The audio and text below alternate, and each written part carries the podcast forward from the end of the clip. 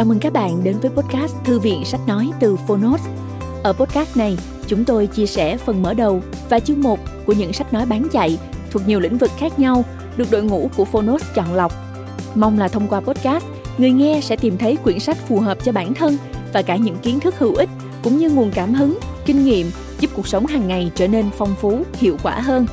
Podcast Thư viện Sách Nói được phát sóng đều đặn vào thứ ba, thứ năm và thứ bảy hàng tuần. Mời các bạn cùng đón nghe. Và nếu yêu thích nội dung này, hãy tải ứng dụng âm thanh số và sách nói có bản quyền Phonos để nghe trọn vẹn cuốn sách. Ngoài ra, Phonos còn sở hữu hàng ngàn nội dung số hấp dẫn khác như tóm tắt sách, ebook, thiền, truyện ngủ, nhạc chủ đề vân vân.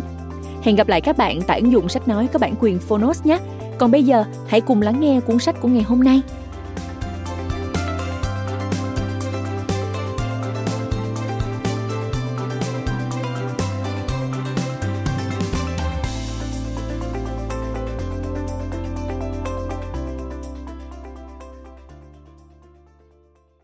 Bạn đang nghe từ Phonos. Chính thể đại diện, Tác giả John Stuart Mill, Người dịch giới thiệu và chú thích Nguyễn Văn Trọng và Bùi Văn Nam Sơn, Độc quyền tại Phonos Phiên bản sách nói được chuyển thể từ sách in theo hợp tác bản quyền giữa Phonos với nhà xuất bản tri thức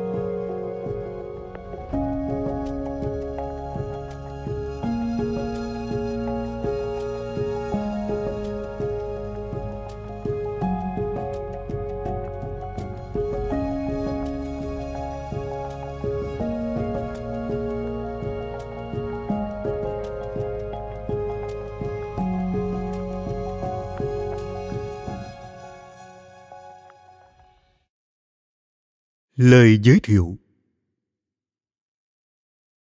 Triết gia John Stuart Mill, sinh năm 1806, mất năm 1873, đã được giới thiệu với thính giả Việt Nam qua bản dịch tác phẩm Bàn về tự do. Vì vậy, trong bài giới thiệu này, chúng tôi sẽ không nói về thân thế và sự nghiệp, mà chỉ tập trung vào tác phẩm của ông. Chính thể đại diện, Bàn về tự do và Chủ nghĩa công lợi là ba tác phẩm được chọn lựa như các tác phẩm tiêu biểu của John Stuart Mill trong bộ sách Great Books of the Western World. Chính thể đại diện là một tác phẩm thuộc lĩnh vực triết học về chính trị và xã hội được xuất bản năm 1861. Như vậy, tác phẩm này được viết cách đây đã gần một thế kỷ rưỡi và người ta có thể đặt câu hỏi liệu nó có thể có giá trị gì với thính giả Việt Nam ngày nay – đó cũng là câu hỏi mà người dịch tự đặt ra cho mình khi bắt tay vào công việc đầy khó khăn và mạo hiểm là dịch một tác phẩm không mấy hấp dẫn như tác phẩm này. Theo hiểu biết của tôi thì đây là một trong các tác phẩm kinh điển về nền dân chủ phương Tây. Cùng với tác phẩm Nền dân trị Mỹ của Alexis de Tocqueville, tác phẩm Chính thể đại diện của John Stuart Mill được xem như những khảo cứu mang tính nền tảng đối với các thiết chế chính trị xã hội ở các nước Anh và Hoa Kỳ thế kỷ 19. John Stuart Mill xem xét vấn đề với tinh thần khách quan khoa học. Mọi phán xét ông đưa ra đều có căn cứ lập luận rõ ràng và dựa trên những bằng chứng thực tế đương thời hay lịch sử. Vì vậy, tác phẩm này cung cấp cho ta những tri thức khả tín để hiểu được cơ sở của nền dân chủ phương Tây. Từ đó, ta mới có căn cứ để đánh giá xã hội phương Tây hiện đại một cách chính xác. Đất nước ta đã chọn lựa hội nhập với thế giới trong bối cảnh toàn cầu hóa về kinh tế thì nhất thiết phải hiểu biết về những đối tác của mình. Hơn thế nữa, hai chục năm đã trôi qua kể từ khi đất nước ta chọn lựa chuyển đổi nền kinh tế sang kinh tế thị trường. Những biến đổi kinh tế dẫn đến nhiều thay đổi lớn, tốt cũng như xấu trong xã hội tình hình tất yếu đòi hỏi phải có những điều chỉnh đối với các thiết chế tổ chức xã hội. Và để thực hiện việc này một cách đúng đắn thì phải học hỏi tri thức của nhân loại. Chúng tôi cho rằng tác phẩm chính thể đại diện xứng đáng để chúng ta quan tâm tham khảo. Tác phẩm này từ thời minh trị đã được người nhật dịch sang tiếng nhật với nhan đề chính thể đại nghị. Chúng tôi không dùng cách chuyển ngữ này vì e thính giả hiểu lầm chủ đề của tác phẩm chỉ giới hạn thảo luận về loại chính thể có hình thức nghị viện nhất định. Nhưng trong suy tưởng của John Stuart Mill thì chính thể lý tưởng tốt nhất là hình thức chính thể, trong đó chủ quyền hay quyền kiểm soát tối cao như một phương sách cuối cùng, được trao cho toàn thể khối tập hợp cộng đồng. Mỗi một công dân không chỉ có tiếng nói trong việc vận dụng chủ quyền cơ bản ấy, mà còn ít nhất cũng thỉnh thoảng được yêu cầu tham gia thực sự vào việc cai trị bằng cách đích thân thực hiện một chức năng nào đó mang tính địa phương hay tổng quát. Ông viết, Người ta phán xét chính thể thông qua tác động của nó lên con người, tác động của nó lên những sự việc, thông qua việc nó tạo nên các công dân như thế nào và nó làm gì với họ. Xu thế của nó là cải tiến hay làm hư hỏng bản thân dân chúng, tính tốt xấu của việc làm mà nó thực hiện cho họ và thông qua họ. Như vậy, chúng ta thấy ông không có ý đề ra một khuôn mẫu hình thức cứng nhắc nào để đạt được chính thể lý tưởng mà luôn ý thức rõ ràng rằng mỗi dân tộc phải tự tìm cho mình một kiểu tổ chức các thiết chế sao cho thích hợp nhất với các đặc điểm cũng như trình độ tiến bộ của dân chúng. Có thể nêu ra một số điểm quan trọng trong nội dung tác phẩm như sau. Một tình trạng của dân chúng quyết định sự thành bại của chính thể john stuart mill lưu ý rằng các thiết chế chính trị là sản phẩm của con người, có nguồn gốc và toàn bộ sự tồn tại nhờ vào ý chí con người. Chúng có vận hành được hay không là tùy thuộc vào dân chúng. Theo ông, cần phải có ba điều kiện sau. Dân chúng mà hình thức chính thể dự tính thiết lập cho họ phải thuận nguyện chấp nhận nó, hay ít nhất cũng không bất mãn đến mức tạo nên chướng ngại không vượt qua được trong việc thiết lập nó. Họ phải thuận nguyện và có khả năng làm những gì cần thiết để giữ cho chính thể đó đứng vững. Họ phải thuận nguyện và có khả năng làm những gì được đòi hỏi ở họ để cho chính thể đó có thể hoàn thành được các mục đích của nó.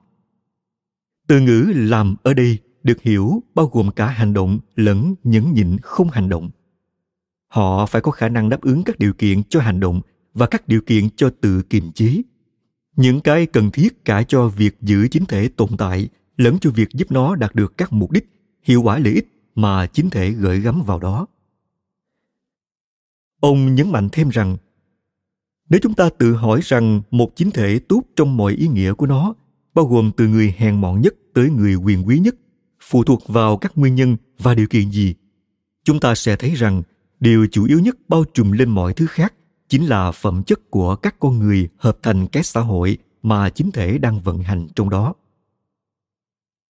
nhìn lại lịch sử cổ đại của thế giới, john stuart mill cho rằng con người thường bắt đầu từ trạng thái hoang dã, trong đó mỗi người sống cho bản thân, không phải chịu bất cứ kiểm soát bên ngoài nào. Sự khai hóa đầu tiên cho loại dân chúng này là họ phải học được tuân phục, nhưng không phải bằng cái cung cách như biến cải họ thành một dân chúng nô lệ. Bởi vì chế độ nô lệ trong mọi chi tiết của nó thật quá ghê tởm cho nên chấp nhận chế độ nô lệ trong bất cứ tình huống nào của đời sống hiện đại là rơi trở lại tình trạng còn tồi tệ hơn cả tình trạng giả mang. Ông nhận xét như sau về tính nô lệ của con người. Một nô lệ, đúng với tên gọi, là người đã không học được cách tự giúp mình.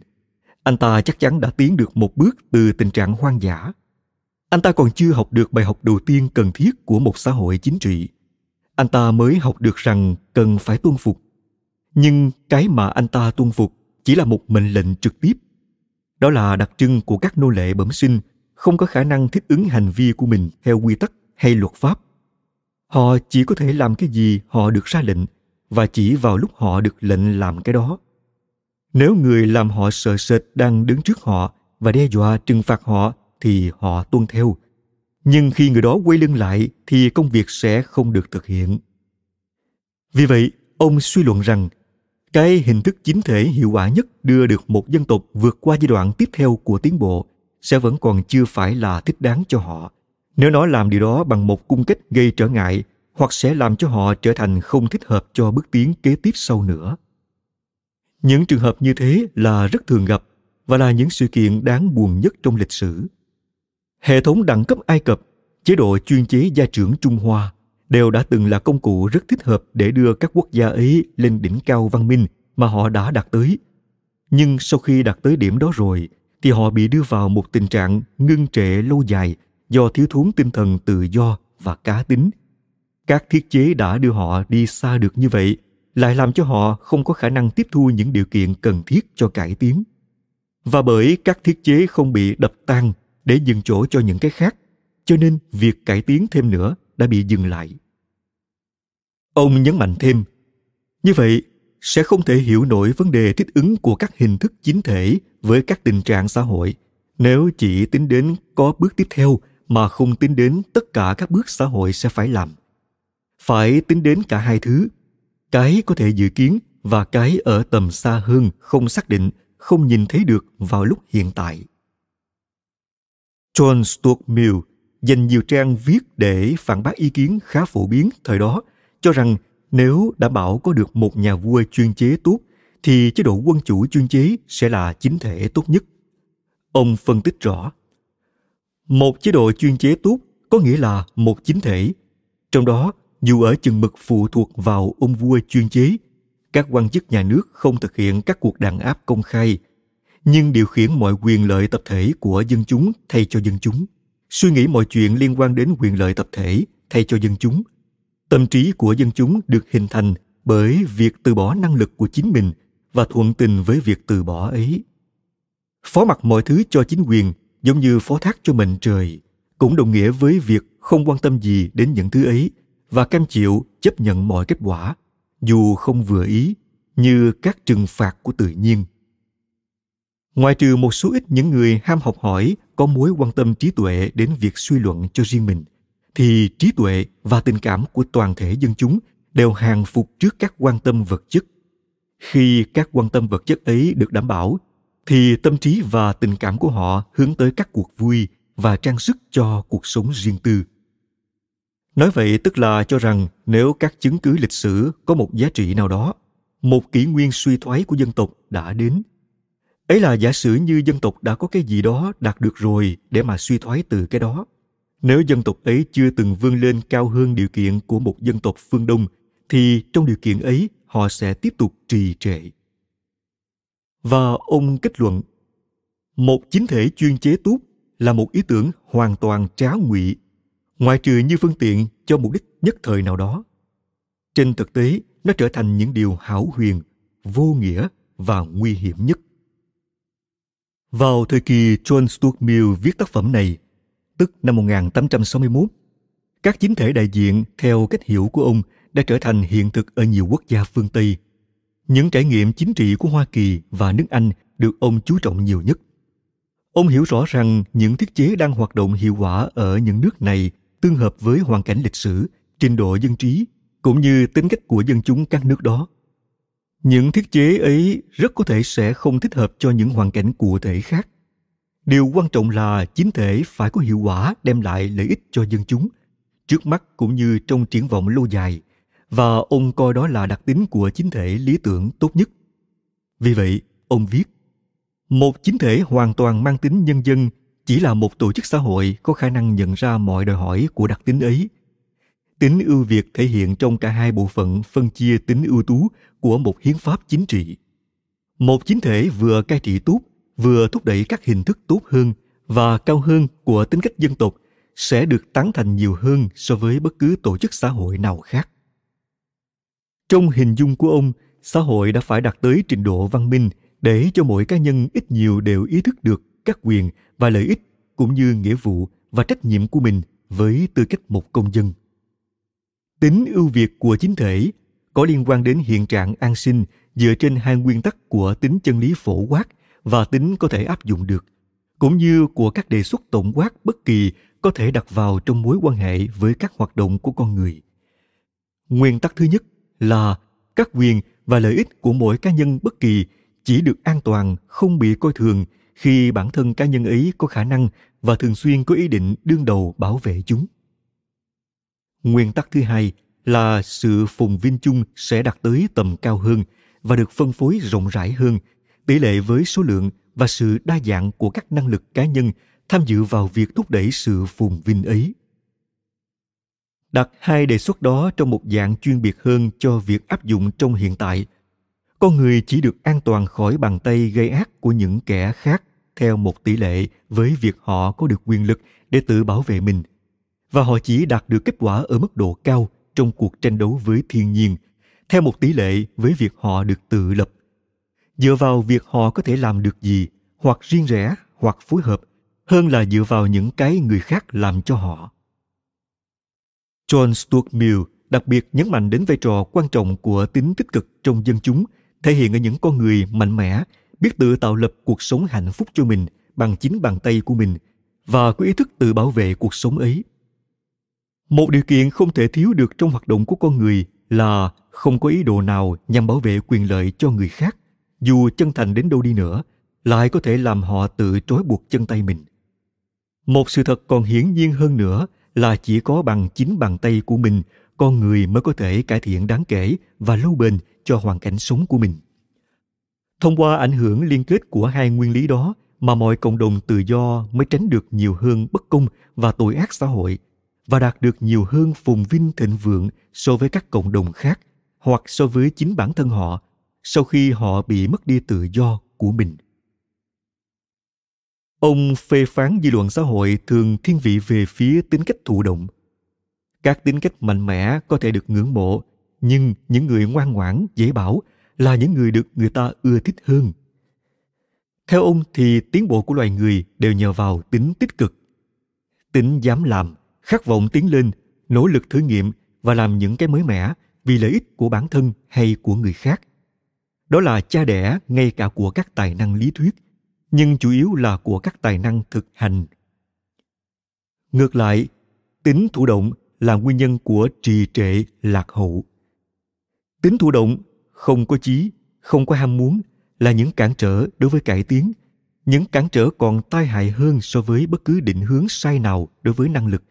Và chỉ thông qua những tính cách đó thôi, một khi chúng tồn tại trong đông đảo quần chúng thì bất cứ định hướng sai lầm nào của một thiểu số năng động cũng đều dẫn đến những hậu quả khủng khiếp. Chính những cái đó là nguyên nhân chủ yếu vẫn kiềm giữ đại đa số nhân loại ở trong trạng thái giả mang và bán khay ông nhận xét, những nhà cầm quyền vô trách nhiệm cần sự im lặng của những kẻ bị trị hơn là cần tới bất cứ tính tích cực nào, ngoài trừ tính tích cực mà họ khống chế được. Vì vậy john stuart mill cho rằng tính thụ động của dân chúng là một trở ngại cho việc áp dụng chính thể đại diện một trở ngại phổ biến khác nữa đối với chính thể đại diện ấy là khi dân chúng ham muốn được có địa vị quyền lực áp đặt lên đồng bào mình nhiều hơn là ham muốn có được tự do và độc lập cá nhân. John Stuart Mill viết, có những dân tộc mà đam mê cai trị người khác mạnh hơn nhiều so với ham muốn độc lập cá nhân. Đến nỗi chỉ vì cái bóng của cái này mà họ sẵn sàng hy sinh toàn bộ cái kia. Một cá nhân trung bình trong số họ sẽ ưu tiên lựa chọn cơ hội, dù có xa vời và khó xảy ra đến đâu đi nữa, được chia phần đôi chút về quyền lực để áp đặt lên đồng bào của mình – hơn lựa chọn sự chắc chắn cho bản thân mình cũng như cho những người khác là không phải chịu đựng một quyền lực không cần thiết áp đặt lên mình đó là các yếu tố của một dân tộc săn tìm địa vị ở đó, đường lối chính trị của họ chủ yếu được xác định bởi việc săn tìm địa vị. Ở đó chỉ có bình đẳng là được quan tâm, chứ không phải tự do. Ở đó, cuộc tranh đoạt của các đảng chính trị chỉ là những cuộc đấu đá để quyết định xem quyền can thiệp vào mọi chuyện sẽ thuộc về gia tầng này hay gia tầng kia. Hay có lẽ đúng hơn, sẽ chỉ thuần túy thuộc về nhóm chính khách này hay nhóm chính khách nọ. Ở đó ý tưởng ấp ủ của nền dân chủ chỉ thuần túy là mở cửa mọi công sở cho sự tranh đua của mọi người thay vì của một ít người ông nhận xét rằng trong tư cách một dân tộc thì dân chúng nước anh không có nhược điểm đó Họ không có chút thiện cảm nào với niềm đam mê cai trị, trong khi đó lại rất quen thuộc với các động cơ của lợi ích riêng trong việc mưu cầu chức vụ. Họ thích chức vụ phải được thực hiện bởi những người không mưu cầu mà nhận được nó như một hệ quả của địa vị xã hội. Nếu những người nước ngoài hiểu được điều này thì có thể sẽ dễ giải thích một số mâu thuẫn bề ngoài trong cảm nhận chính trị của người Anh. Sự sẵn sàng không do dự của họ để được cai trị bởi các giai tầng cao hơn kết hợp với rất ít quỵ lụy cá nhân đối với các giai tầng ấy khiến cho không có dân tộc nào lại ưa thích đến thế việc kháng cự lại quyền uy nếu nó vượt quá giới hạn quy định nào đó hay lại quả quyết đến thế trong việc luôn nhắc nhở những người cầm quyền của họ rằng họ chỉ tự nguyện để cho cai trị họ trong cách thức mà bản thân họ ưa chuộng nhất vì thế, săn tìm địa vị là hình thức tham vọng mà người Anh xét về mặt dân tộc hầu như rất xa lạ với nó. Những đòi hỏi của John Stuart Mill về các ưu điểm mà dân chúng cần phải có để cho chính thể đại diện phát huy hiệu quả tốt, tuy thật hữu lý, nhưng có lẽ cũng không có nhiều tập hợp dân chúng đáp ứng được. Có lẽ vì vậy mà nhiều quốc gia đi theo hình thức dân chủ phương tây lại đạt những thành quả tiến bộ không mấy khả quan. Phải chăng vì vậy mà có người nào đó đã chua chát nhận xét rằng mỗi dân tộc đều có được một chính phủ xứng đáng với họ? Đối chiếu với xã hội của ta, thì các trở ngại còn lớn hơn nữa. Chúng ta trải qua lịch sử hàng ngàn năm của nền chuyên chế vương hữu hóa toàn bộ đất đai, thần dân hóa toàn thể dân chúng theo nguyên tắc, dưới trời đâu chẳng là đất của vua, sống trên đất ai chẳng là tôi của vua. Theo trần đình hữu, ý thức hệ nho giáo chính thống ngự trị mấy trăm năm đã khiến cho người trẻ trở thành con cháu, người có tuổi trở thành cha chú chỉ có những gia đình lớn nhỏ mà không có xã hội không có nhà nước không có con người mà cũng không có công dân nếu một tập hợp dân chúng nhất thời còn chưa đáp ứng được những đòi hỏi của chính thể dân chủ thì trách nhiệm của các nhân tài yêu nước là phải hợp lực khai minh cho dân chúng. Đó chính là ý nghĩa của cuộc vận động Duy Tân ở nước ta đầu thế kỷ 20 với ý đồ chấn dân khí, khai dân trí, hậu dân sinh. Đó cũng là ý nghĩa của cuộc vận động Duy Tân của Nhật Bản thời Minh Trị. John Stuart Mill cũng khẳng định điều này. Một tập hợp dân chúng có thể còn chưa sẵn sàng cho các thiết chế tốt đẹp, nhưng việc nhen nhóm lên lòng mong ước có được các thiết chế ấy phải là phần việc cần thiết cho sự chuẩn bị. Giới thiệu và biện minh cho một thiết chế hay một hình thức chính thể cá biệt, soi sáng minh bạch các ưu thế của nó. Đó chính là một trong những phương thức và thường là phương thức duy nhất trong tầm tay để giáo dục dân trí cho một dân tộc không phải chỉ để tiếp thu và yêu sách thiết chế ấy, mà cũng là để cho thiết chế ấy vận hành được những nhà yêu nước italia trong thế hệ trước cũng như hiện nay đã hàm ý gì về việc chuẩn bị cho dân chúng italia giành tự do trong thống nhất, nếu không phải là kích động họ đòi hỏi điều đó 2 chức năng của các bộ phận quyền lực hợp thành chính thể đại diện. A. Quyền lực kiểm soát tối thượng thuộc về nhân dân thông qua các đại diện. Trong suy tưởng của ông, ý nghĩa của chính thể đại diện là ở chỗ toàn thể dân chúng hay một phần đông đảo nào đó của nó thực thi quyền lực kiểm soát tối thượng thông qua các đại diện được họ bầu lên theo định kỳ. Cái quyền lực ấy phải tồn tại ở đâu đó trong mọi hiến pháp. Các đại diện ở cấp quốc gia tạo thành hội đồng được gọi là quốc hội hay nghị viện. Ấy là bộ phận nắm quyền lập pháp. Ông cho rằng có một khác biệt triệt để giữa việc kiểm soát công việc của chính quyền và việc thực sự làm công việc đó. Và khẳng định, tất cả các nước hiểu biết hệ thống đại diện trong thực tiễn đều thừa nhận rằng các hội đồng đại biểu đông người không nên làm công việc quản lý của chính quyền. Hơn thế nữa quốc hội nhân dân cũng không thích hợp với việc cai trị hay áp đặt chia ly cho những người có chức vụ chính quyền. Bất cứ ngành hành chính công nào cũng là một công việc có kỹ xảo, bao hàm những nguyên lý đặc thù của nó và những quy tắc truyền thống. Nhiều điều trong lĩnh vực này, nếu không từng trải qua thực hành công việc một thời gian nào đó, thì không thể có hiểu biết thật sự những người chưa từng làm quen với nghiệp vụ trên thực hành có lẽ sẽ không sao đánh giá đúng được bất cứ điều gì trong lĩnh vực này. Ông nhấn mạnh, những lợi ích phụ thuộc vào việc làm của một công sở, những hậu quả pháp lý đi theo sau mỗi kiểu cách đặc thù của việc điều hành công sở. Những thứ này đòi hỏi phải có một loại tri thức được rèn luyện đặc biệt cho việc xét đoán để cân nhắc và định lượng chúng loại tri thức này hiếm khi thấy được ở những người không được dạy dỗ, cũng giống như hiếm thấy khả năng cải cách luật pháp ở những người không học tập nó một cách chuyên nghiệp. Cho nên, một hội đồng đông người như quốc hội không nên tự mình quyết định về những hành vi đặc biệt của việc cai trị. Can thiệp như vậy trong hoàn cảnh tốt nhất sẽ chỉ là thiếu trải nghiệm, ngồi phán xét trải nghiệm dốt nát phán xét tri thức. Còn nếu có thêm động cơ lợi ích can thiệp vào thì kết quả sẽ tồi tệ hơn nữa ông đưa ra kết luận Trách nhiệm đích thực của một quốc hội đại diện đối với các vấn đề của chính quyền không phải là quyết định chúng bằng biểu quyết của mình, mà lo liệu sao cho những người phải quyết định các vấn đề ấy là những người thật sự thích hợp. Ngay cả công việc lập pháp thì quốc hội đông người cũng không nên trực tiếp làm. Công việc làm luật pháp cần thiết phải được thực hiện bởi các trí tuệ, không những phải được rèn luyện và kinh qua thử thách, mà còn phải được huấn luyện làm nhiệm vụ nghiên cứu dài lâu và cần cù. Khó mà tìm thấy loại công việc vận dụng trí óc nào khác có đòi hỏi nhiều đến như vậy đối với những người thực hiện. John Stuart Mill cho rằng phải có một ủy ban lập pháp gồm những chuyên gia về luật pháp, thể hiện yếu tố trí tuệ, chuyên trách soạn thảo các đạo luật. Quốc hội giữ quyền phê chuẩn, thể hiện yếu tố ý chí. Ông kết luận, thay cho chức năng cai trị hoàn toàn không thích hợp với mình, chức năng đích thực của một quốc hội đại diện là giám sát và kiểm soát chính phủ, soi ánh sáng của tính công khai lên các hành vi cai trị, buộc chính phủ phải giải trình và biện minh tất cả các hành vi ấy khi bất cứ ai đó thấy chúng đáng nghi ngờ, phê bình chỉ trích chúng nếu thấy chúng đáng lên án.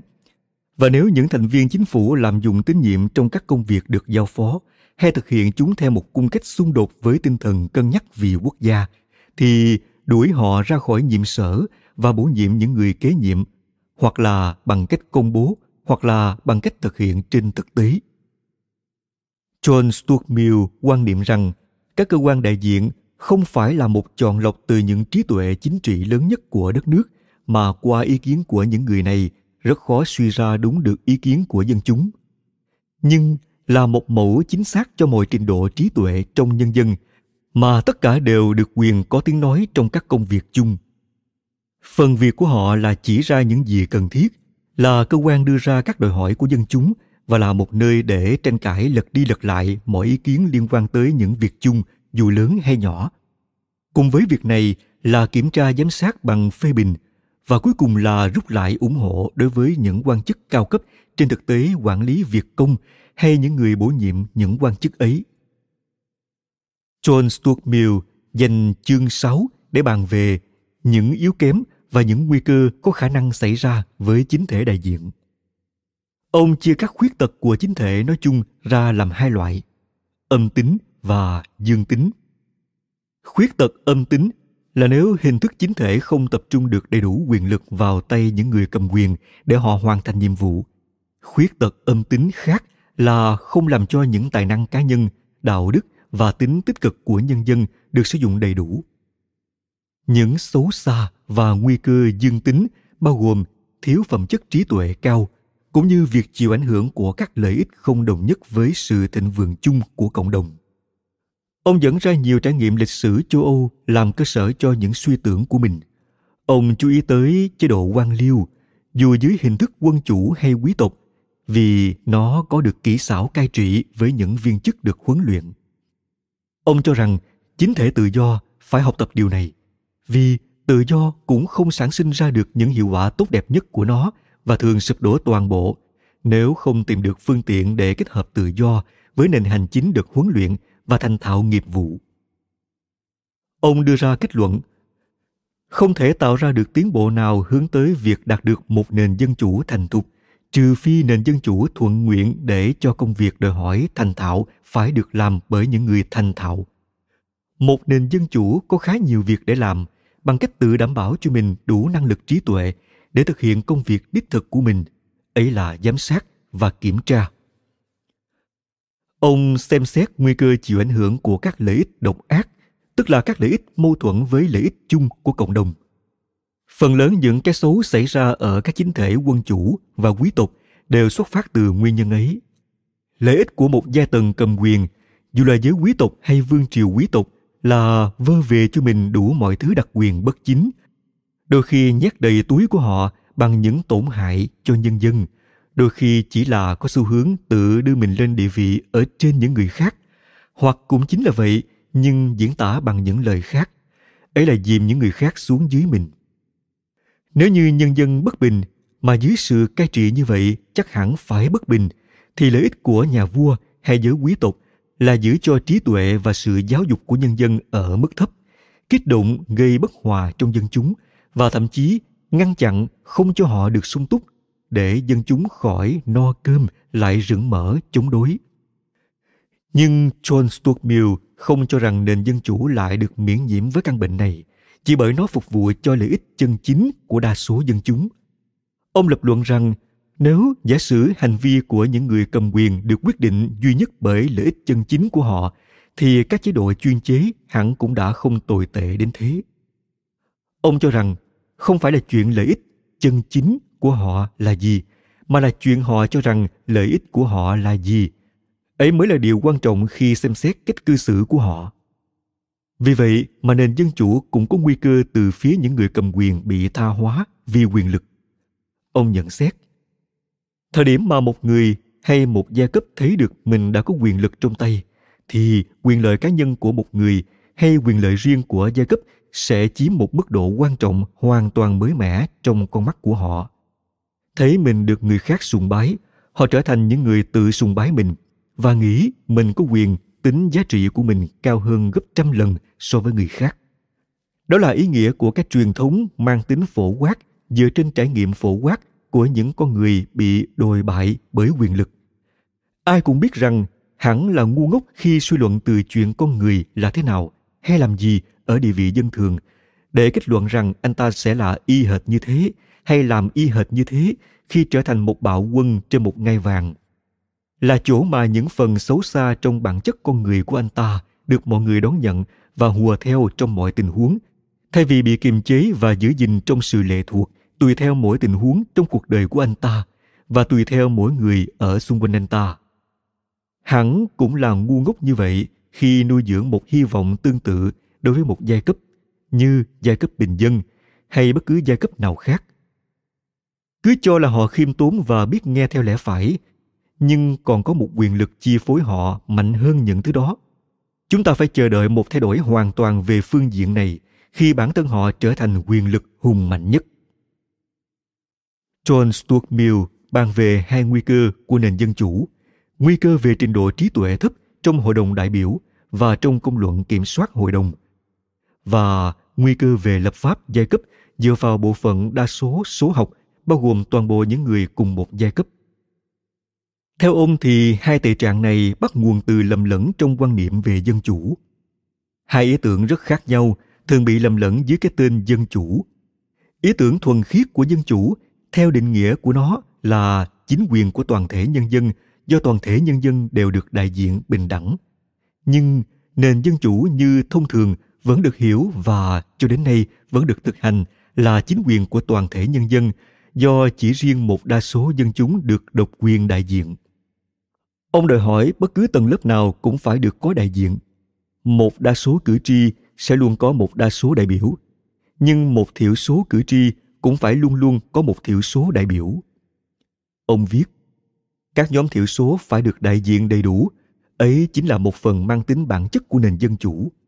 không có điều này thì không thể nào có dân chủ thực sự mà chỉ là màn trình diễn giả dối của dân chủ mà thôi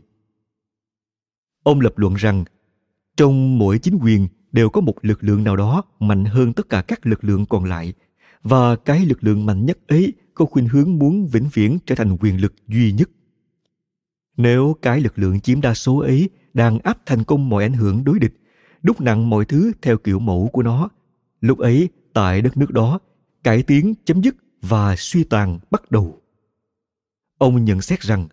không có cộng đồng nào tiếp tục tiến bộ dài lâu mà lại không có lúc xung đột giữa lực lượng mạnh nhất và lực lượng đối địch nào đó trong cộng đồng. Ông dành nhiều phần trong chương này và các chương sau để bàn về cách thức tổ chức bầu cử sao cho các bộ phận có trí tuệ, chiếm thiểu số trong dân chúng có thể có được đại diện của mình một cách công bằng. Và để cho không một giai cấp nào, dù là giai cấp đông đảo nhất, sẽ có thể quy giảng tất cả mọi thứ, ngoài trừ bản thân nó, thành ra thứ vô nghĩa về chính trị và chỉ đạo đường lối lập pháp và hành pháp theo lợi ích giai cấp duy nhất của nó. Vấn đề là tìm ra được phương tiện ngăn chặn việc làm dụng ấy mà không phải hy sinh những ưu thế đặc trưng của chính thể nhân dân. John stuart mill, cảnh báo về nguy cơ thống trị độc quyền của giai cấp đông người nhất. Trong cái thứ được gọi không đúng là nền dân chủ ấy, thật ra là thống trị độc quyền của những giai cấp lao động. Mọi giai cấp khác không được đại diện và không được lắng nghe. Lối thoát duy nhất khỏi lập pháp giai cấp trong hình thức hẹp hòi nhất và ngu dốt chính trị trong hình thức nguy hiểm nhất hẳn là nằm ở việc sắp xếp sao cho người không học thức, phải chọn người có học thức làm đại diện và làm theo ý kiến của họ có thể mong chờ một cách hợp lý là có một sự sẵn sàng nào đó để thực hiện điều này, và mọi thứ đều phụ thuộc vào việc vung đắp lòng tự nguyện ấy đến mức cao nhất thế nhưng, một khi được trao quyền lực chính trị vô hạn, nếu các giai cấp lao động tự nguyện tán thành giới hạn đáng kể tình trạng bảo thủ ý kiến và ngoan cố của mình, họ hẳn sẽ chứng minh được mình là những người khôn ngoan hơn bất cứ giai cấp nào nắm quyền lực tuyệt đối, đã từng biểu hiện bản thân. Hoặc trong trường hợp ngược lại, tôi xin mạo hiểm nói rằng, họ rồi cũng sẽ tự biểu hiện mình dưới ảnh hưởng tha hóa ấy john stuart mill đặc biệt coi trọng việc giữ gìn đạo đức chính trị của giới cầm quyền. Chắc không có kiểu cách nào mà các thiết chế chính trị lại có tác hại nhiều hơn về mặt đạo đức, gây ra cái xấu lớn hơn thông qua tinh thần của các thiết chế ấy, là bằng cách diễn tả các chức năng chính trị như một ân huệ được ban phát, như một thứ mà nếu ai muốn thì phải hỏi xin thủ kho, thậm chí phải trả tiền nếu thứ ấy được trù tính cho lợi ích riêng biệt của anh ta người ta chẳng ai ưa thích trả những số tiền lớn để được phép hoàn thành một nhiệm vụ khó nhọc. Plato đã có một quan điểm đúng đắn hơn nhiều về những điều kiện cho cai trị tốt. Khi ông khẳng định rằng những người được tìm kiếm để trao cho quyền lực chính trị, ấy đích thị là những người không muốn nhận nó nhiều nhất. Và rằng cái động cơ duy nhất khả dĩ dựa vào được để thuyết phục những người thích đáng nhất chịu nhận lấy sự trói buộc của việc cai trị, ấy là nỗi e ngại sẽ bị cai trị bởi những người xấu xa b hoạt động của bộ phận hành pháp John Stuart Mill dành chương 14 để bàn về hoạt động của bộ phận hành pháp trong chính thể đại diện. Ông cho rằng cách thức phân chia các ban ngành như thế nào cho tiện lợi là tùy thuộc tình hình cụ thể của mỗi quốc gia, nhưng cần phải tuân thủ một số quy tắc hoạt động để đảm bảo hiệu quả cho công việc. Ông nhấn mạnh tầm quan trọng của việc phân trách nhiệm rõ ràng. Ông khuyên, không nên có nhiều ban bệ độc lập với nhau để giám sát những bộ phận khác nhau của cùng một toàn thể tự nhiên.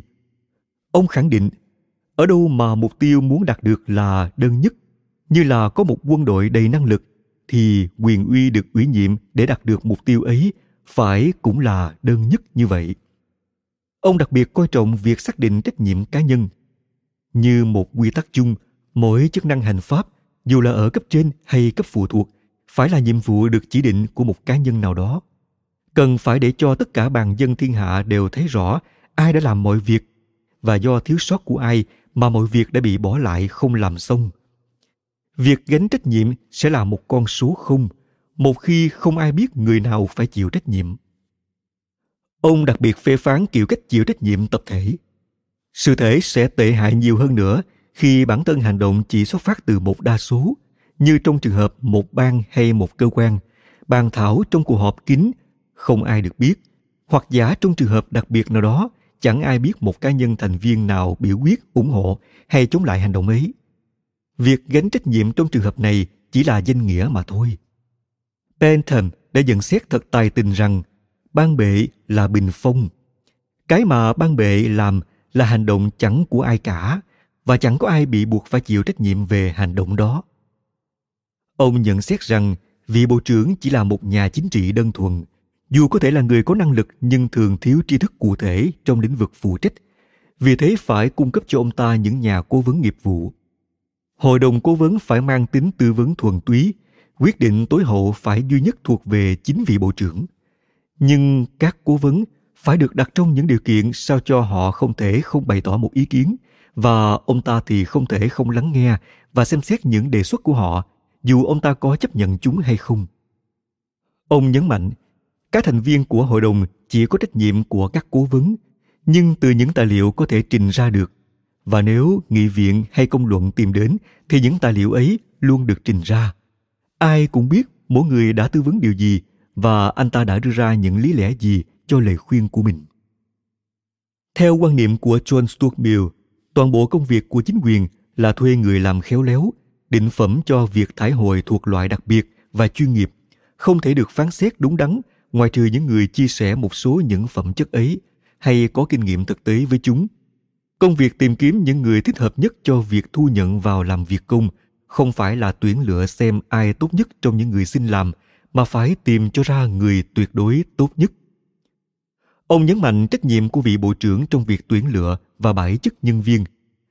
Tất cả các viên chức công mà không được bổ nhiệm thông qua một kiểu cách thi tuyển công khai nào đó thì phải được tuyển lựa dựa trên trách nhiệm trực tiếp của vị bộ trưởng mà họ sẽ phục vụ dưới quyền. Viên chức bổ nhiệm người khác phải là người duy nhất có quyền bãi chức bất cứ nhân viên cấp dưới nào mà theo trách nhiệm pháp lý đáng phải bị bãi chức. John Stuart Mill cho rằng các bộ phận dịch vụ công của nền hành pháp phải dựa vào tầng lớp công chức chuyên nghiệp. Theo ông thì đó là nhóm người đông đảo và quan trọng, không thay đổi theo đổi thay của chính trị mà ở lại trợ giúp cho mọi bộ trưởng bằng kinh nghiệm và truyền thống của mình. Cung cấp cho bộ trưởng những tri thức nghề nghiệp, điều khiển các chi tiết về quản lý dưới sự giám sát chung của ông ta. Đó là những người bước vào nghề từ lúc còn trẻ, giống như các nghề nghiệp khác với niềm hy vọng được thăng tiến lên những bậc cao hơn trong tiến trình cuộc sống của mình. Để được tuyển dụng, những người này phải qua một kỳ thi công khai được tiến hành bởi những người không dính líu đến chính trị và thuộc cùng một giới và có cùng phẩm chất với những người chấm thi các danh hiệu của các trường đại học. Kỳ thi tuyển dụng phải dựa trên tri thức thông thường được dạy trong giáo dục phổ thông. Để xác định xem anh ta có được giáo dục tốt hay không, thì anh ta phải bị chất vấn trong những vấn đề mà người có giáo dục tốt nào cũng phải biết, ngay cả khi kiến thức ấy không trực tiếp liên quan đến công việc mà anh ta sẽ được bổ nhiệm. C. Hoạt động của cơ quan đại diện địa phương John Stuart Mill dành chương 15 để bàn về các cơ quan đại diện địa phương. Ông cho rằng chỉ dựa trên nguyên tắc phân công lao động cũng đủ thấy rõ có vô số trách nhiệm đa dạng phải chia sẻ giữa chính quyền trung ương và địa phương – Ông nhấn mạnh, không chỉ đòi hỏi phải phân chia riêng rẽ các viên chức hành pháp, một mức độ phân chia tồn tại dưới mọi chính thể, mà ngay cả việc kiểm soát nhân dân đối với các viên chức ấy cũng chỉ có thể thực thi có lợi thông qua một cơ quan riêng rẽ. Ông nhận xét rằng hệ thống cơ quan đại diện địa phương ở nước Anh là không đầy đủ và thiếu chính quy. Vậy nên phải có đại diện thành phố hay tỉnh lỵ bổ sung thêm vào đại diện quốc gia – và cần xác định xem các hội đồng đại diện địa phương nên được thành lập như thế nào và phạm vi các chức năng của những hội đồng ấy là gì. Ông cho rằng, việc giáo dục tinh thần cho dân chúng ở các công việc địa phương giữ một vai trò quan trọng hơn so với những công việc chung của nhà nước và nhất là trong trường hợp này, những lợi ích sống còn không phụ thuộc quá nhiều vào chất lượng của việc quản lý nên cho phép ta ưu tiên xem trọng mục đích giáo dục tinh thần hơn là chất lượng quản lý công việc chung của cả đế chế. Ông xác định trách nhiệm của chính quyền trung ương đối với chính quyền địa phương như sau. Công việc chính của quyền uy trung ương là đưa ra chỉ dẫn, còn của quyền uy địa phương là áp dụng chỉ dẫn ấy. Quyền lực có thể được địa phương hóa, nhưng tri thức thì phải trung ương hóa để thành hữu ích nhất. Ở đâu đó phải có một tiêu điểm để thu thập lại mọi tia sáng phát tán ra, sao cho những ánh sáng sai lạc và đổi màu luôn tồn tại ở mọi nơi, có thể tìm được chỗ có thứ cần thiết đặng hoàn thiện và làm sạch chúng. Ông nhấn mạnh, các địa phương có thể được phép quản lý tồi tệ lợi ích của riêng họ, nhưng không được làm thiệt hại lợi ích của những người khác, cũng như không được vi phạm các nguyên tắc công bằng giữa người này với người kia chính là trách nhiệm của nhà nước phải duy trì sự tuân thủ nghiêm ngặt những điều này Ông phản đối ý kiến đòi để cho chính quyền địa phương tự lo liệu việc giáo dục chính trị và huấn luyện dân chúng. Chỉ là một nền giáo dục yếu kém nếu kết hợp ngu dốt với ngu dốt và rồi để mặc họ. Nếu họ quan tâm đến tri thức thì tự mò mẫm tìm đường đến nó, không ai giúp đỡ. Nếu họ không quan tâm đến tri thức thì sẽ làm với tình trạng thiếu hiểu biết. Cái cần phải có là những phương tiện để khiến cho ngu dốt tự ý thức được mình ngu dốt và có khả năng hưởng lợi ích bằng tri thức tập cho các đầu óc vốn chỉ biết hành động theo lệ thói hàng ngày làm quen với giá trị của các nguyên tắc ông kết luận như sau một chính phủ toan tính ôm đồm làm mọi thứ thì thật có thể so sánh được với người thầy mà ông Charles de Remusat đã mô tả. Cái ông thầy làm hết mọi bài tập cho học trò, Ông thầy ấy có thể rất được lòng các học trò, nhưng ông ta dạy chúng chẳng được bao nhiêu. Mặt khác, một chính phủ tự mình chẳng làm một điều gì mà bất cứ ai cũng có khả năng làm được, cũng chẳng chỉ dẫn cho một ai biết làm điều gì đó theo cách thức nào, thì chính phủ ấy cũng giống như một trường học không có thầy dạy, mà chỉ có học trò làm thầy giáo, là những người bản thân họ chưa hề được dạy dỗ bao giờ. 3. Một số chủ đề liên quan đến đặc thù của nước Anh thế kỷ 19. Thời kỳ John Stuart Mill viết tác phẩm này là lúc mà nước Anh đã đạt tới mức độ công nghiệp hóa, cơ giới rất cao, với số lượng công nhân chiếm đa số dân chúng. Bộ phận dân chúng này vẫn còn sống trong điều kiện vật chất thiếu thốn và bị thất học nhiều. Công việc phổ cập giáo dục của nước Anh hồi đó còn chưa có nhiều tiến bộ. Mặt khác, đây cũng là thời kỳ phát triển rực rỡ của nước Anh dưới triều đại nữ hoàng Victoria,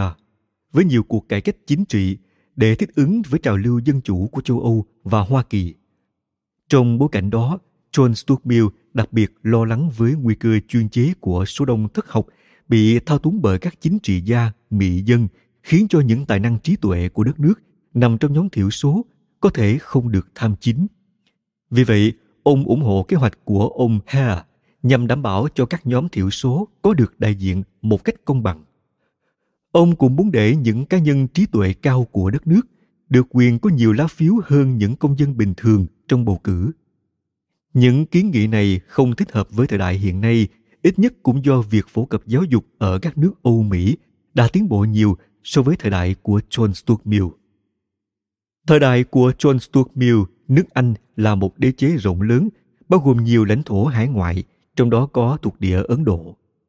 Ông dành chương 18 để bàn về quan hệ giữa mẫu quốc và các nước phụ thuộc. Ngày nay, hệ thống thuộc địa đã bị xóa sổ và khái niệm các nước phụ thuộc đã thành quá khứ lịch sử. Tuy vậy, chương viết này cũng rất lý thú vì cho ta biết được suy tư của một triết gia thời khai sáng đối với vấn đề khá nhạy cảm này như thế nào. Đồng thời cũng hé mở cho ta biết được một số vấn đề lịch sử của quan hệ mẫu quốc thuộc địa từ một góc nhìn ít nhiều khách quan của một học giả. Để kết thúc bài giới thiệu này, tôi muốn nói đôi lời về nội hàm của việc học hỏi tri thức nhân loại qua các tác phẩm kinh điển về triết học xã hội. Truyền thống học tập của ta vốn mang tính từ chương và thụ động do thói quen kính cẩn tiếp thu lời dạy của thánh nhân. Trong quá khứ, sách phải là sách thánh hiền, nên sách cũng được xem là chân lý. Những gì sách viết là khuôn mẫu để ta áp dụng theo. Khi có sách nào bị kết án là độc hại thì tất cả mọi người phải tránh xa nó. Chỉ tàn trữ sách độc hại thôi cũng đã đủ bị kết tội rồi. Quan niệm hiện đại về học hỏi các trước tác của tiền nhân đòi hỏi một cách tiếp cận hoàn toàn khác. Trước hết, khái niệm tri thức về triết học xã hội hàm ý một tri thức khoa học. Có nghĩa rằng tri thức ấy được xây dựng trên một nền tảng logic đúng đắn và khớp nối được với các quan sát thực tế ở một mức độ nhất định. Có loại tri thức như vật lý học được gọi là khoa học chính xác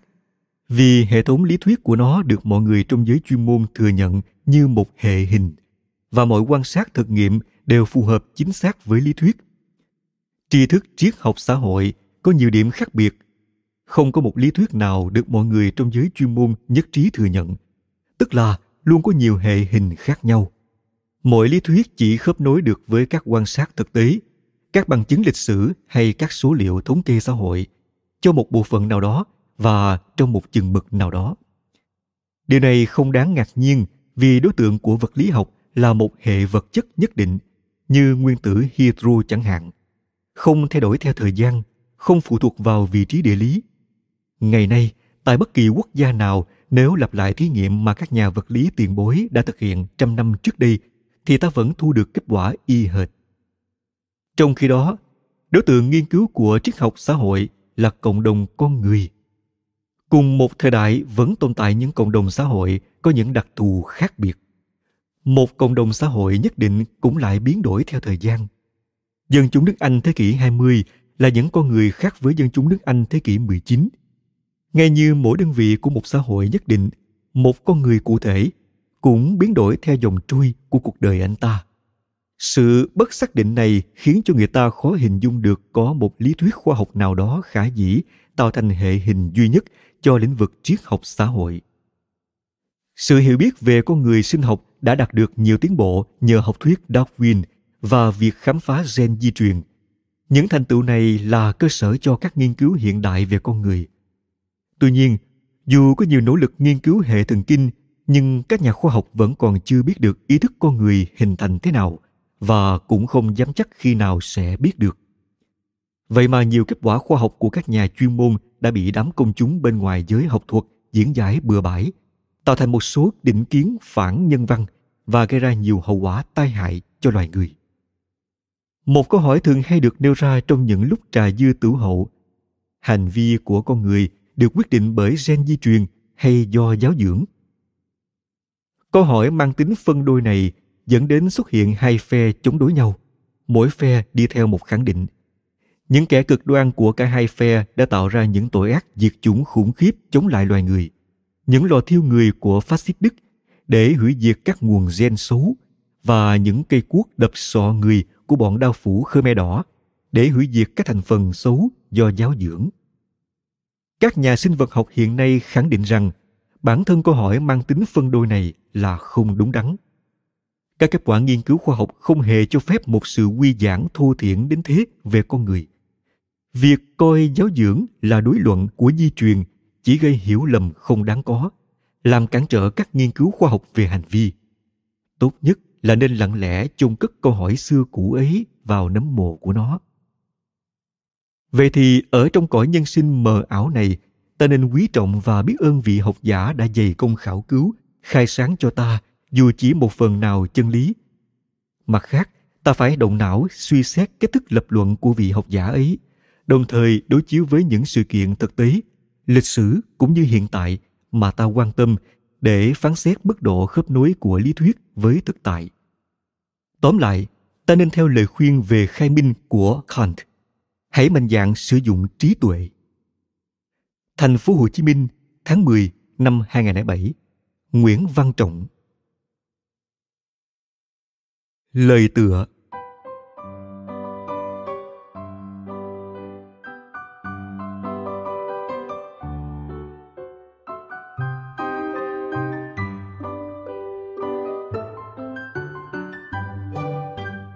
Những thính giả nào đã dành cho tôi vinh dự là đã chịu khó nghe các tác phẩm của tôi trước đây có thể nhận thấy công trình này của tôi không có điều gì đặc biệt mới mẻ. Vì lẽ những ý tưởng chủ yếu của nó vốn đã được tôi theo đuổi suốt đời và hầu hết những đề nghị cụ thể đã được bản thân tôi hoặc nhiều người khác từng đề cập đến. Tuy nhiên, điều mới mẻ chính là ở chỗ chúng được tập hợp lại và được trình bày một cách có hệ thống. Và như tôi tin tưởng, chúng được đề xuất với nhiều luận cứ để biện minh. Vả chăng, không ít các luận điểm này tuy không mới nhưng thật ra vẫn chưa có hy vọng được sự tán đồng rộng rãi như mới thoạt nhìn. Trong khi đó, có nhiều dấu hiệu khác nhau, nhất là các cuộc tranh luận mới đây về việc cải cách quốc hội, cho thấy rằng những nhà bảo thủ lẫn tự do, nếu tôi được phép tiếp tục gọi như thế như họ vẫn còn tự gọi chính mình,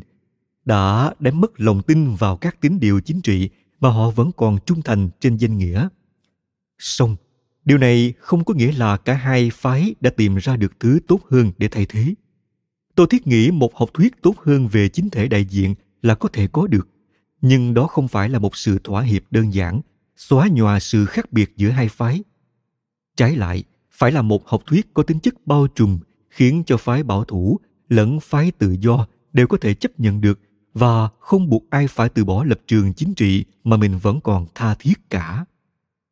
khi một học thuyết như thế vẫn còn khá mơ hồ đối với số đông đồng thời, ít có người nào dám cho rằng mình đã tìm ra được nó, thì nỗ lực khiêm tốn của bất cứ ai trình bày thành thật những gì mình suy nghĩ và rút ra được những gì tốt đẹp nhất nhờ sự học hỏi ở những người khác đều có thể góp phần vào công cuộc đào luyện tinh thần chung cho xã hội. John Stuart Mill, năm 1861. Chương 1 có thể lựa chọn hình thức chính thể ở mức độ nào?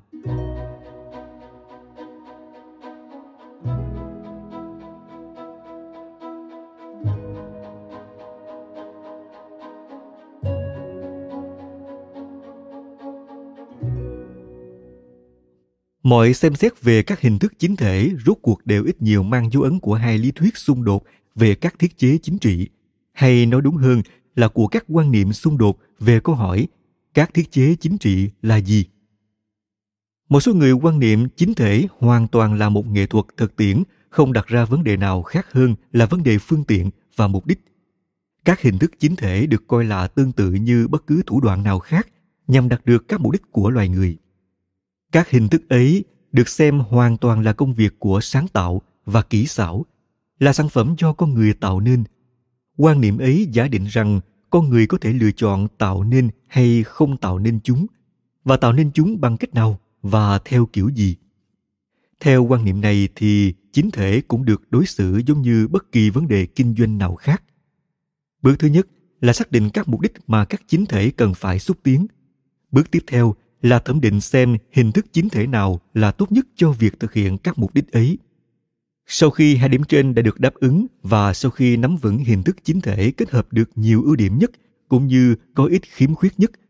công việc còn lại của ta chỉ là đạt được đồng thuận của dân chúng hay là của những người mà các thiết chế dự tính sẽ tác động tới theo ý kiến riêng của ta. Tìm ra hình thức chính thể tốt nhất, thuyết phục những người khác rằng hình thức ấy là tốt nhất. Sau khi làm như vậy rồi thì sách động họ đòi hỏi có hình thức chính thể ấy đó chính là trình tự ý tưởng trong tâm trí những người tán thành quan điểm triết lý chính trị này. Họ coi hiến pháp với cùng một quan niệm như là cái máy cày hay máy đập lúa, có khác biệt về tầm cỡ. Đối lập với những người trên là một loại các nhà lý luận chính trị kiểu khác. Những người này hoàn toàn không đồng hóa một hình thức chính thể với một cỗ máy, mà coi nó như một loại sản phẩm tự nhiên, xem khoa học về chính thể giống như một nhánh của môn lịch sử tự nhiên nếu có thể nói như thế. Theo những người này thì các hình thức chính thể không phải là thứ để chọn lựa. Chúng ta tìm thấy chúng thế nào thì phải chấp nhận chúng về cơ bản giống như thế. Các chính thể không thể được tạo dựng theo đồ án có chủ đích từ trước. Chúng không phải được tạo thành mà tự mọc lên. Cách nói của sir james mackintosh trong logic học. Công việc của chúng ta đối với chúng cũng giống như đối với các thực tế khác của vũ trụ, là làm cho bản thân chúng ta quen thuộc được với các đặc tính tự nhiên của chúng và thích ứng bản thân chúng ta với chúng.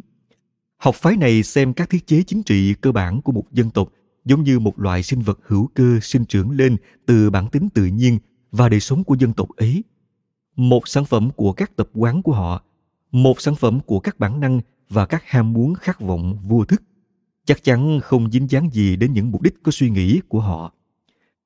Ý chí của họ không có phần tham dự nào ngoài việc đáp ứng nhận tất yếu của thời điểm bằng các kỹ xảo của thời điểm. Các kỹ xảo này nếu đủ thích ứng với các cảm xúc và tính cách của dân tộc thì nói chung sẽ là trường tồn. Và bằng cách tích tụ thành công, các kỹ xảo ấy sẽ cấu thành một tổ chức nhà nước thích hợp với dân tộc có tổ chức ấy. Nhưng nếu mưa toan áp đặt nó cho bất cứ dân tộc nào khác có bản tính và những hoàn cảnh không làm nó phát triển tự phát được thì sẽ phải thất bại. Thật khó mà quyết định được cái nào trong các học thuyết ấy là phi lý hơn nếu giả sử như ta có thể kiến nghị chọn một trong số chúng làm lý thuyết duy nhất. Thế nhưng, đối với bất cứ chủ đề gây tranh cãi nào, thì các nguyên lý mà người ta rao giảng thường khi lại là diễn giải không đầy đủ nhất các quan điểm thật sự của họ chẳng có một ai lại tin rằng bất cứ dân tộc nào cũng có thể vận dụng bất kỳ loại thiết chế nào.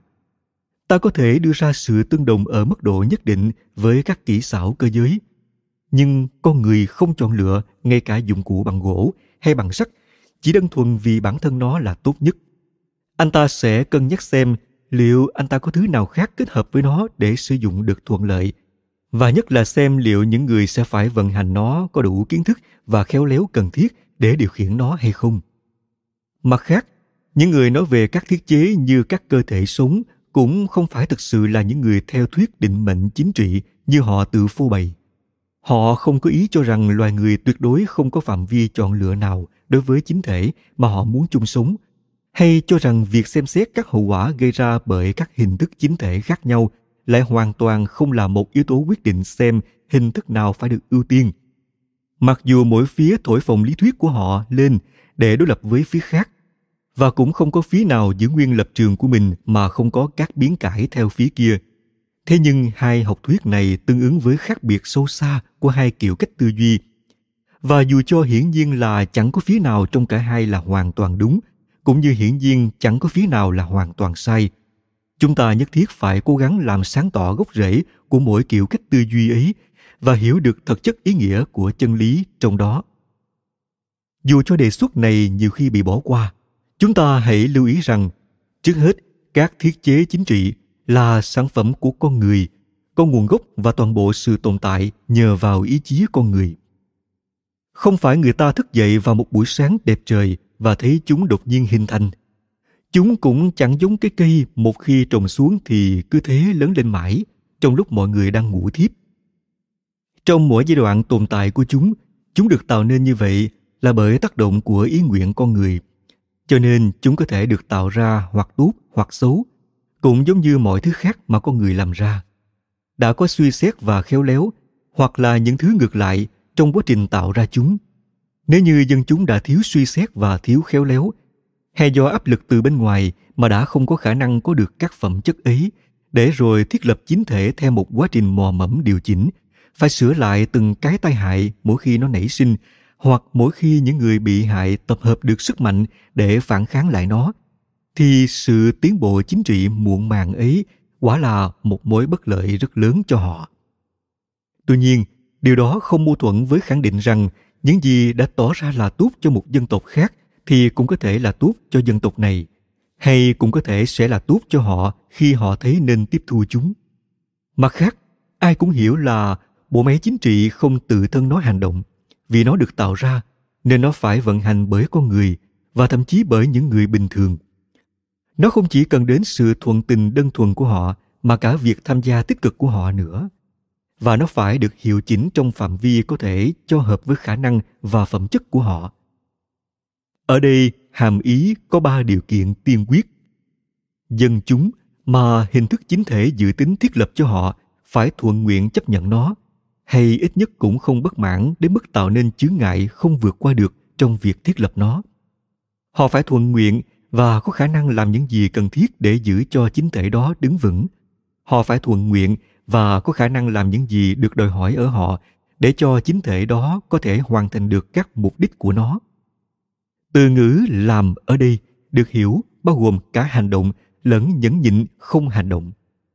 Họ phải có khả năng đáp ứng các điều kiện cho hành động và các điều kiện cho tự kiềm chế. Những cái cần thiết cho việc giữ chính thể tồn tại lẫn cho việc giúp nó đạt được các mục đích, hiệu quả lợi ích vốn được gửi gắm vào chính thể ấy. Thiếu vắng bất cứ điều kiện nào cũng làm cho một hình thức chính thể, dù có hứa hẹn tốt đẹp bao nhiêu cho trường hợp khác, trở thành không thích hợp cho trường hợp riêng biệt. Trở ngại thứ nhất, mối ác cảm của dân chúng với một hình thức đặc thù của chính thể. Không cần phải minh họa nhiều bởi nó luôn được chú ý trong lý thuyết đây là trường hợp luôn thường gặp chính là lực lượng ngoại bang chứ không phải cái gì khác đã khiến cho một bộ tộc da đỏ ở Bắc Mỹ phải cam chịu các kiềm chế của chính thể văn minh chính quy. Cũng có thể nói như vậy,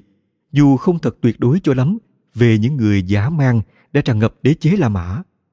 Cần thời gian hàng nhiều thế kỷ và sự thay đổi hoàn toàn các hoàn cảnh để có thể huấn luyện cho họ tuân phục thường lệ ngay cả với các thủ lĩnh của chính họ, khi họ không còn phục vụ thật sự dưới ngọn cờ của các thủ lĩnh ấy nữa. Có những dân tộc không tự nguyện phục tùng bất cứ chính thể nào, ngoài trừ chính quyền của một số dòng họ nhất định từ thời xa xưa nào đó đã có đặc quyền cung cấp thủ lĩnh cho họ. Có một số dân tộc không sao chịu đựng được nền quân chủ, trừ phi họ bị ngoại bang chinh phục. Có số khác lại chống lại chính thể cộng hòa ở mức độ tương tự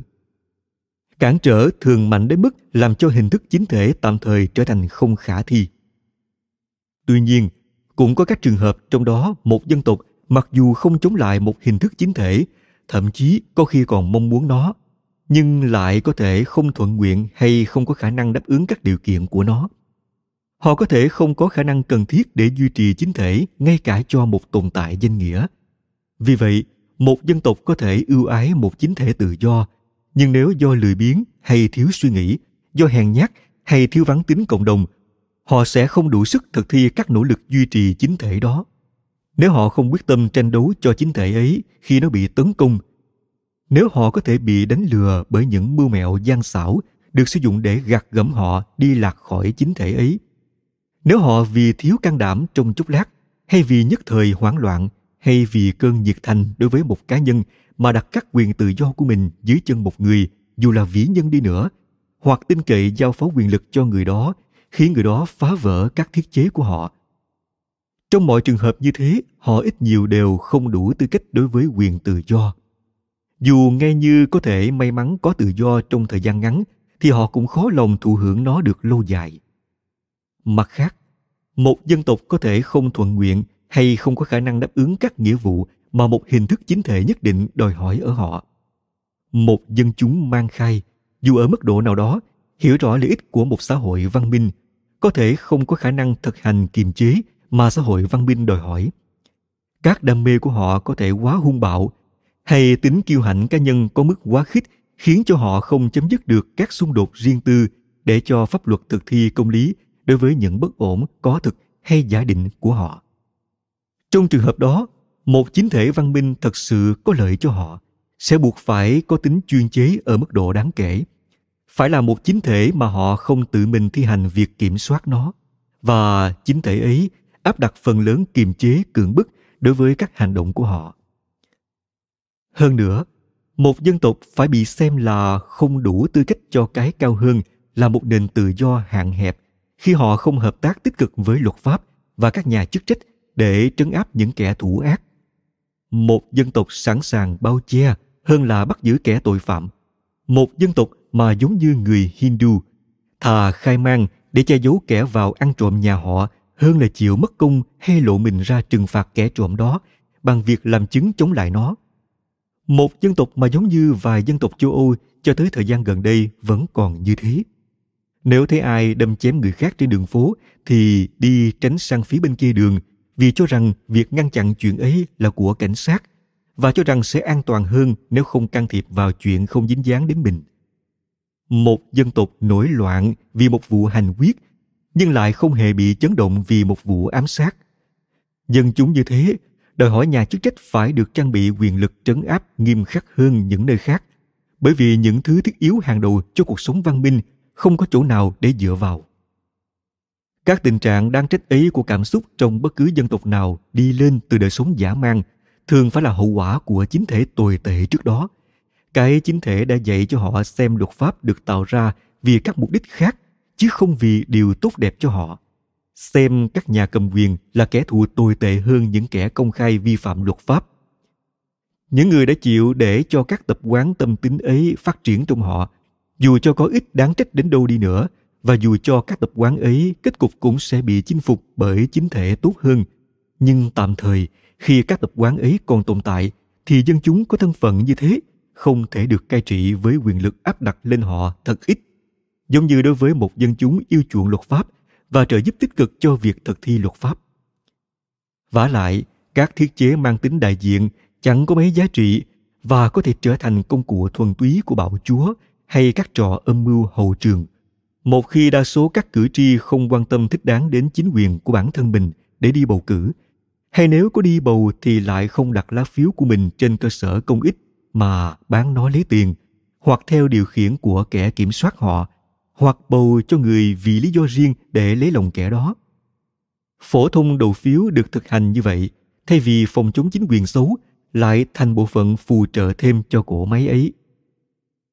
Ngoài những trở lực tinh thần đó các khó khăn mang tính vật chất thường khi cũng là chướng ngại không vượt qua được cho các hình thức chính thể. Trong thế giới cổ đại, tuy có thể thường có các cá nhân vĩ đại hay nền độc lập địa phương, nhưng không thể có được một cái gì đó giống như chính thể nhân dân được điều chỉnh vượt quá khuôn khổ chật hẹp của một cộng đồng thành quốc đơn độc. Bởi thời đó đã không có các điều kiện vật chất để hình thành và phổ biến một ý kiến mang tính công luận chính quy ngoài trừ giữa những người có thể được tụ tập lại để thảo luận những vấn đề chung trên cùng một agora. Tức quảng trường ngoài trời phục vụ cho các hoạt động hội họp của đám đông công chúng tại các đô thị cổ hy lạp.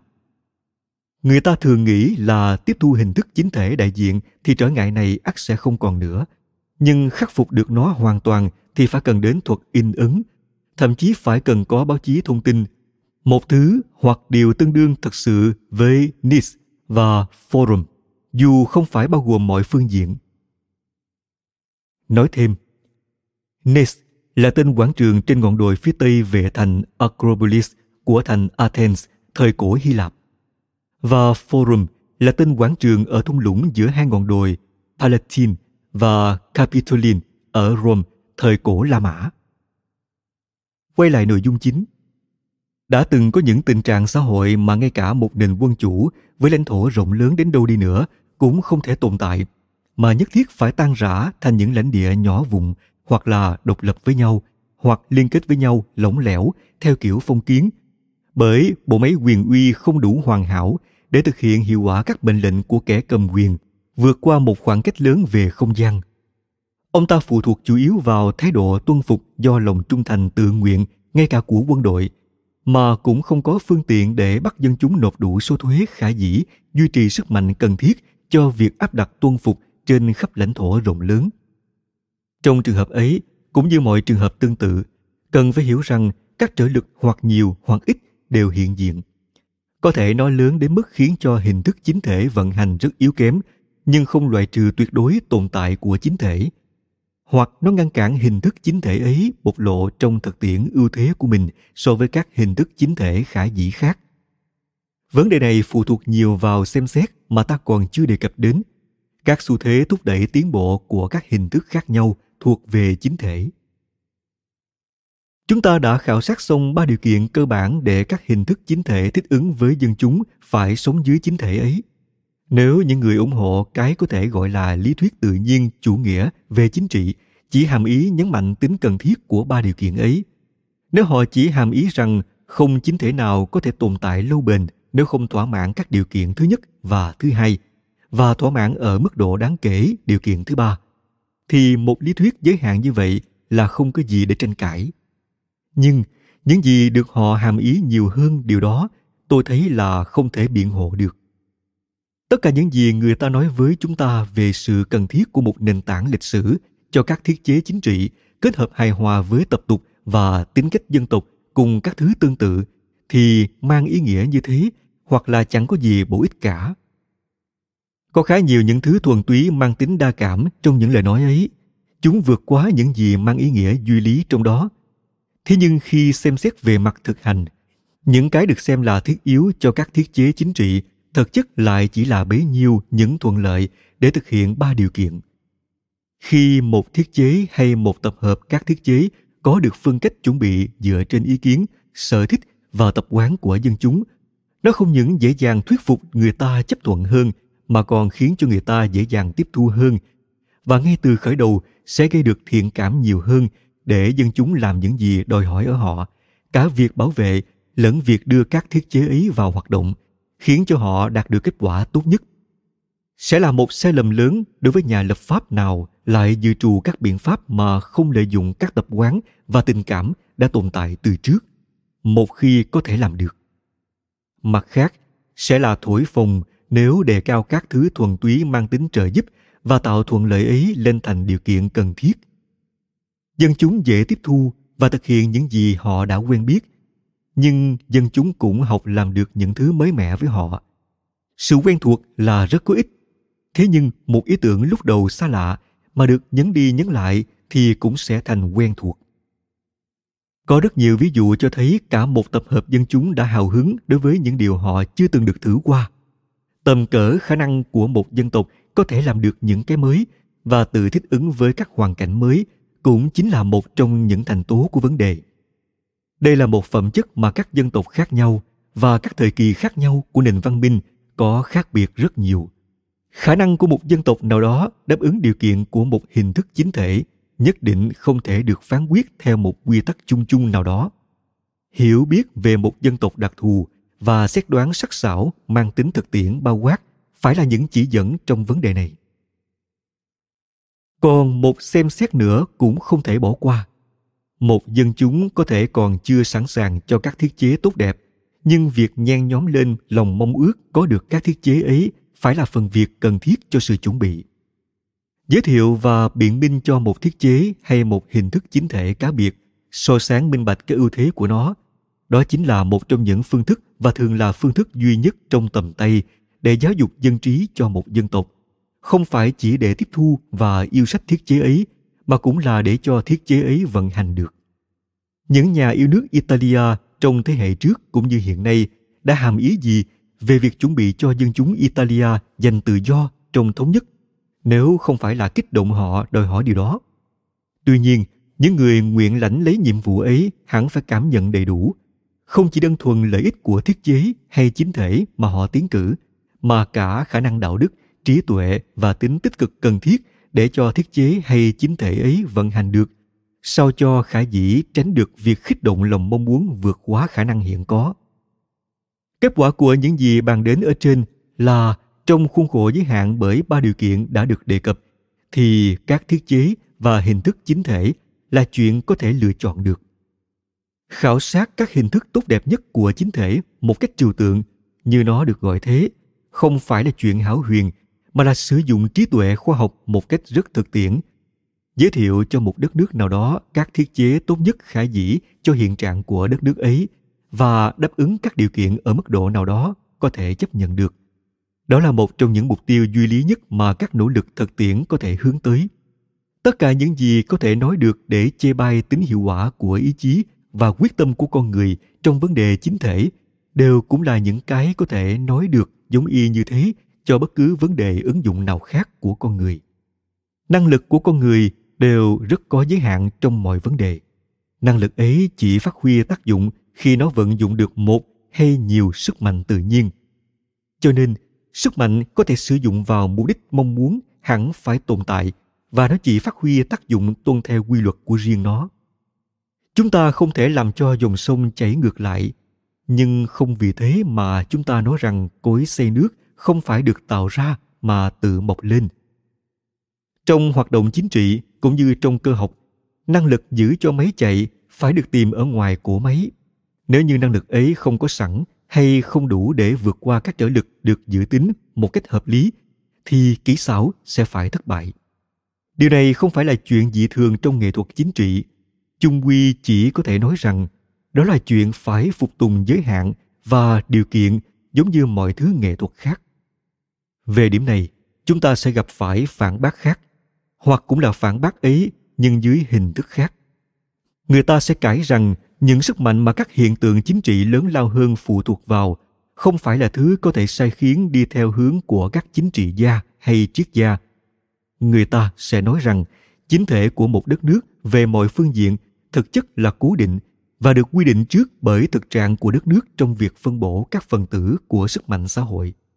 sức mạnh hùng hậu nhất trong xã hội dù có là gì đi nữa cũng sẽ nắm giữ quyền uy cai trị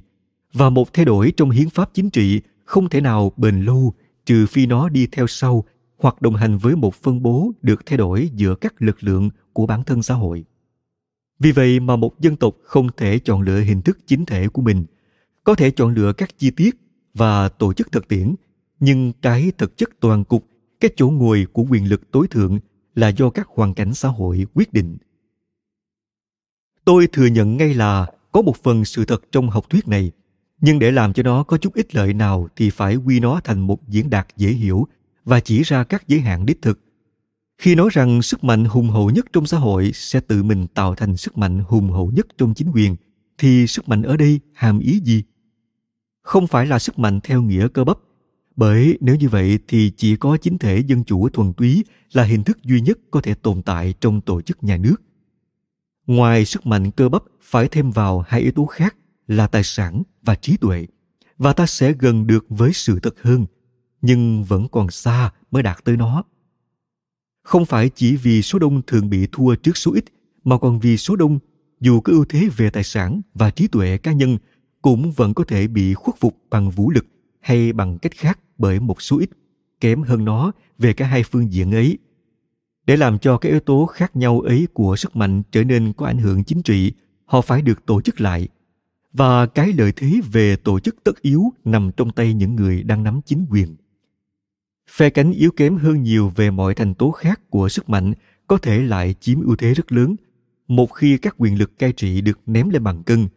Và nó có thể duy trì được lâu dài ưu thế của nó thông qua chỉ riêng một phương cách đó thôi, dù chắc chắn là một chính thể đứng trong điều kiện như thế. Trong cơ học gọi là cân bằng không bền,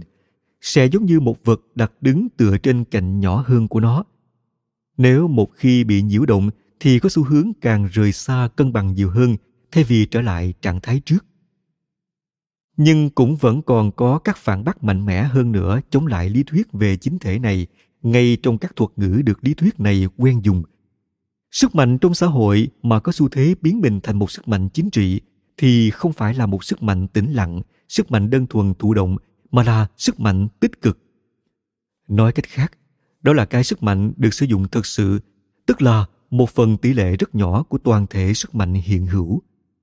Nói theo kiểu chính trị thì mọi sức mạnh phần nhiều cốt yếu là ở ý chí. Vậy thì làm sao có thể tính toán được cái yếu tố của sức mạnh chính trị một khi trong tính toán ta lại bỏ qua mọi cái tác động lên ý chí. Suy nghĩ rằng bởi những người sử dụng quyền lực trong xã hội là sử dụng nhằm vào cùng mục đích với chính thể, cho nên sẽ là vô ích nếu mưu toan ảnh hưởng tới hiến pháp bằng cách tác động lên dư luận. Nghĩ vậy là quên rằng bản thân dư luận là một trong các sức mạnh tích cực lớn lao nhất mang tính xã hội. Một nhân vật có niềm tin là một sức mạnh xã hội bằng 99 người chỉ có các mối quan tâm. Những người thành công trong việc thuyết phục chung rằng một hình thức chính thể nhất định hay một sự kiện xã hội bất cứ loại gì xứng đáng được ưu tiên hơn, thì những người đó đã làm được một bước hầu như quan trọng nhất, khả dĩ, hướng tới đưa được các sức mạnh xã hội về phía họ. Vào cái ngày khi vị thánh tử vị đạo đầu tiên bị ném đá đến chết ở Jerusalem – trong lúc ông ta đã định sẽ làm vị tông đồ của những người không phải là do thái, bằng cách thuận tình chịu chết, liệu có ai ngờ rằng phe cánh của cái người bị ném đá chết ấy lại chính là sức mạnh hùng hậu nhất trong xã hội ở đó và vào lúc đó? Và không phải chính biến cố ấy đã chứng minh rằng họ đã quả là như vậy hay sao? Bởi đức tin của chính họ đã là đức tin tôn giáo có sức mạnh nhất trong số những đức tin đang tồn tại vào thời đó cũng cùng yếu tố ấy đã làm cho một thầy tu ở Wittenberg tại đại hội Worms trở thành lực lượng xã hội hùng mạnh hơn cả hoàng đế Charles đệ ngũ cùng mọi vua chúa khác đã tập hợp tại đó. Nói thêm, đại hội Worms là một sự kiện lịch sử trong cuộc cải cách tôn giáo. Martin Luther khởi xướng cuộc cải cách tôn giáo năm 1517 ở Wittenberg bằng cách ghim văn bản 95 luận điểm nổi tiếng của ông vào cánh cổng nhà thờ. Ông được vua Đức Frederick đệ tam che chở chống lại sự truy bức của giáo hội La Mã. Frederick đệ tam thỏa thuận với hoàng đế La Mã thần thánh Charles đệ ngũ tổ chức đại hội ở Worms, nước Đức năm 1521 để nghe Martin Luther giải thích. Martin Luther xuất hiện tại đại hội, xác nhận ông đã viết sách cải cách giáo lý nhưng từ chối rút lại ý kiến. Ông khẳng định lương tâm ông chỉ ràng buộc bởi lời nói của Chúa – Hành động của Martin Luther gây náo động trong dân chúng và ngày hôm sau, Hoàng đế Charles đệ ngũ giải tán đại hội. Quay lại nội dung chính. Nhưng người ta có thể cãi rằng đây là các trường hợp liên can đến tôn giáo và niềm tin tôn giáo là một thứ gì đó dị thường trong sức mạnh của nó. Vậy thì ta hãy lấy một trường hợp thuần túy chính trị. Có gì đó liên can đến tôn giáo thì chủ yếu lại là ở phía thua cuộc nếu như ai đó đòi phải được thuyết phục rằng tư tưởng lý luận là một trong các sức mạnh xã hội chủ yếu, thì hãy để người ấy nhớ lại cái thời mà hiếm khi ngai vàng ở châu âu lại không có một nhà vua, một vị hoàng đế có khuynh hướng tự do và cải cách, hay kỳ lạ hơn hết, một giáo hoàng có khuynh hướng tự do và cải cách. Đó là thời đại của frederick đại đế, của catherine đệ nhị, của joseph đệ nhị, của peter leopold của benedict 14 của Ganganelli, của Pompeo, của Aranda, khi mà chính dòng họ Bourbons xứ Naples cũng là những người có khuynh hướng tự do và cải cách. Và tất cả các trí tuệ tích cực trong quý tộc của nước Pháp đều tràn đầy những ý tưởng mà chẳng bao lâu sau họ phải trả giá đắt đến thế. Một ví dụ chắc sẽ mang tính tổng kết cho thấy ở mức độ nào sức mạnh vật thể và kinh tế không phải là toàn thể sức mạnh xã hội không phải do bởi một thay đổi nào trong phân bố lợi ích vật chất mà chính là truyền bá việc lên án về mặt đạo đức đã chấm dứt chế độ nô lệ da đen ở đế quốc Anh và các nơi khác. Những người nông nô ở nước Nga chịu ơn việc giải phóng cho họ, nếu không phải là đối với cảm nhận về nghĩa vụ, thì ít nhất cũng là đối với sự lớn mạnh của một công luận ngày càng được khai sáng về lợi ích đích thực của nhà nước. Chính những gì con người suy nghĩ quyết định việc họ hành động thế nào, dù cho sự thuyết phục hay niềm tin của những người thường thường bậc trung được quyết định ở mức độ lớn dựa vào địa vị cá nhân của họ hơn là vào lý lẽ.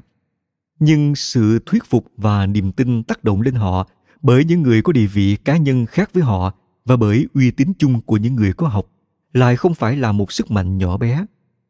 Cho nên một khi những người có học nói chung có thể đi đến chỗ thừa nhận một dàn xếp xã hội, một thiết chế chính trị hay thiết chế nào khác là tốt đẹp, còn thứ khác là xấu xa.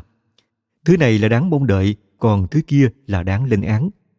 Như thế tức là đã làm được rất nhiều để hướng tới tạo ra ưu thế cho một thứ này, hay tước bỏ nó đối với một thứ khác. Cái ưu thế của lực lượng xã hội có khả năng làm cho thứ dàn xếp hay thiết chế đó tồn tại. Cô châm ngôn cho rằng chính thể của một đất nước là cái mà các lực lượng xã hội đang tồn tại ép buộc nó phải như thế chỉ đúng theo nghĩa là nó ưu ái thay vì làm nản lòng việc nỗ lực tiến hành một lựa chọn hợp lý trong số mọi hình thức chính thể khả thi trong điều kiện hiện tồn của xã hội. Cảm ơn các bạn đã lắng nghe podcast Thư viện Sách Nói. Podcast này được sản xuất bởi Phonos, ứng dụng sách nói có bản quyền và âm thanh số dành cho người Việt. Hẹn gặp lại ở những tập tiếp theo.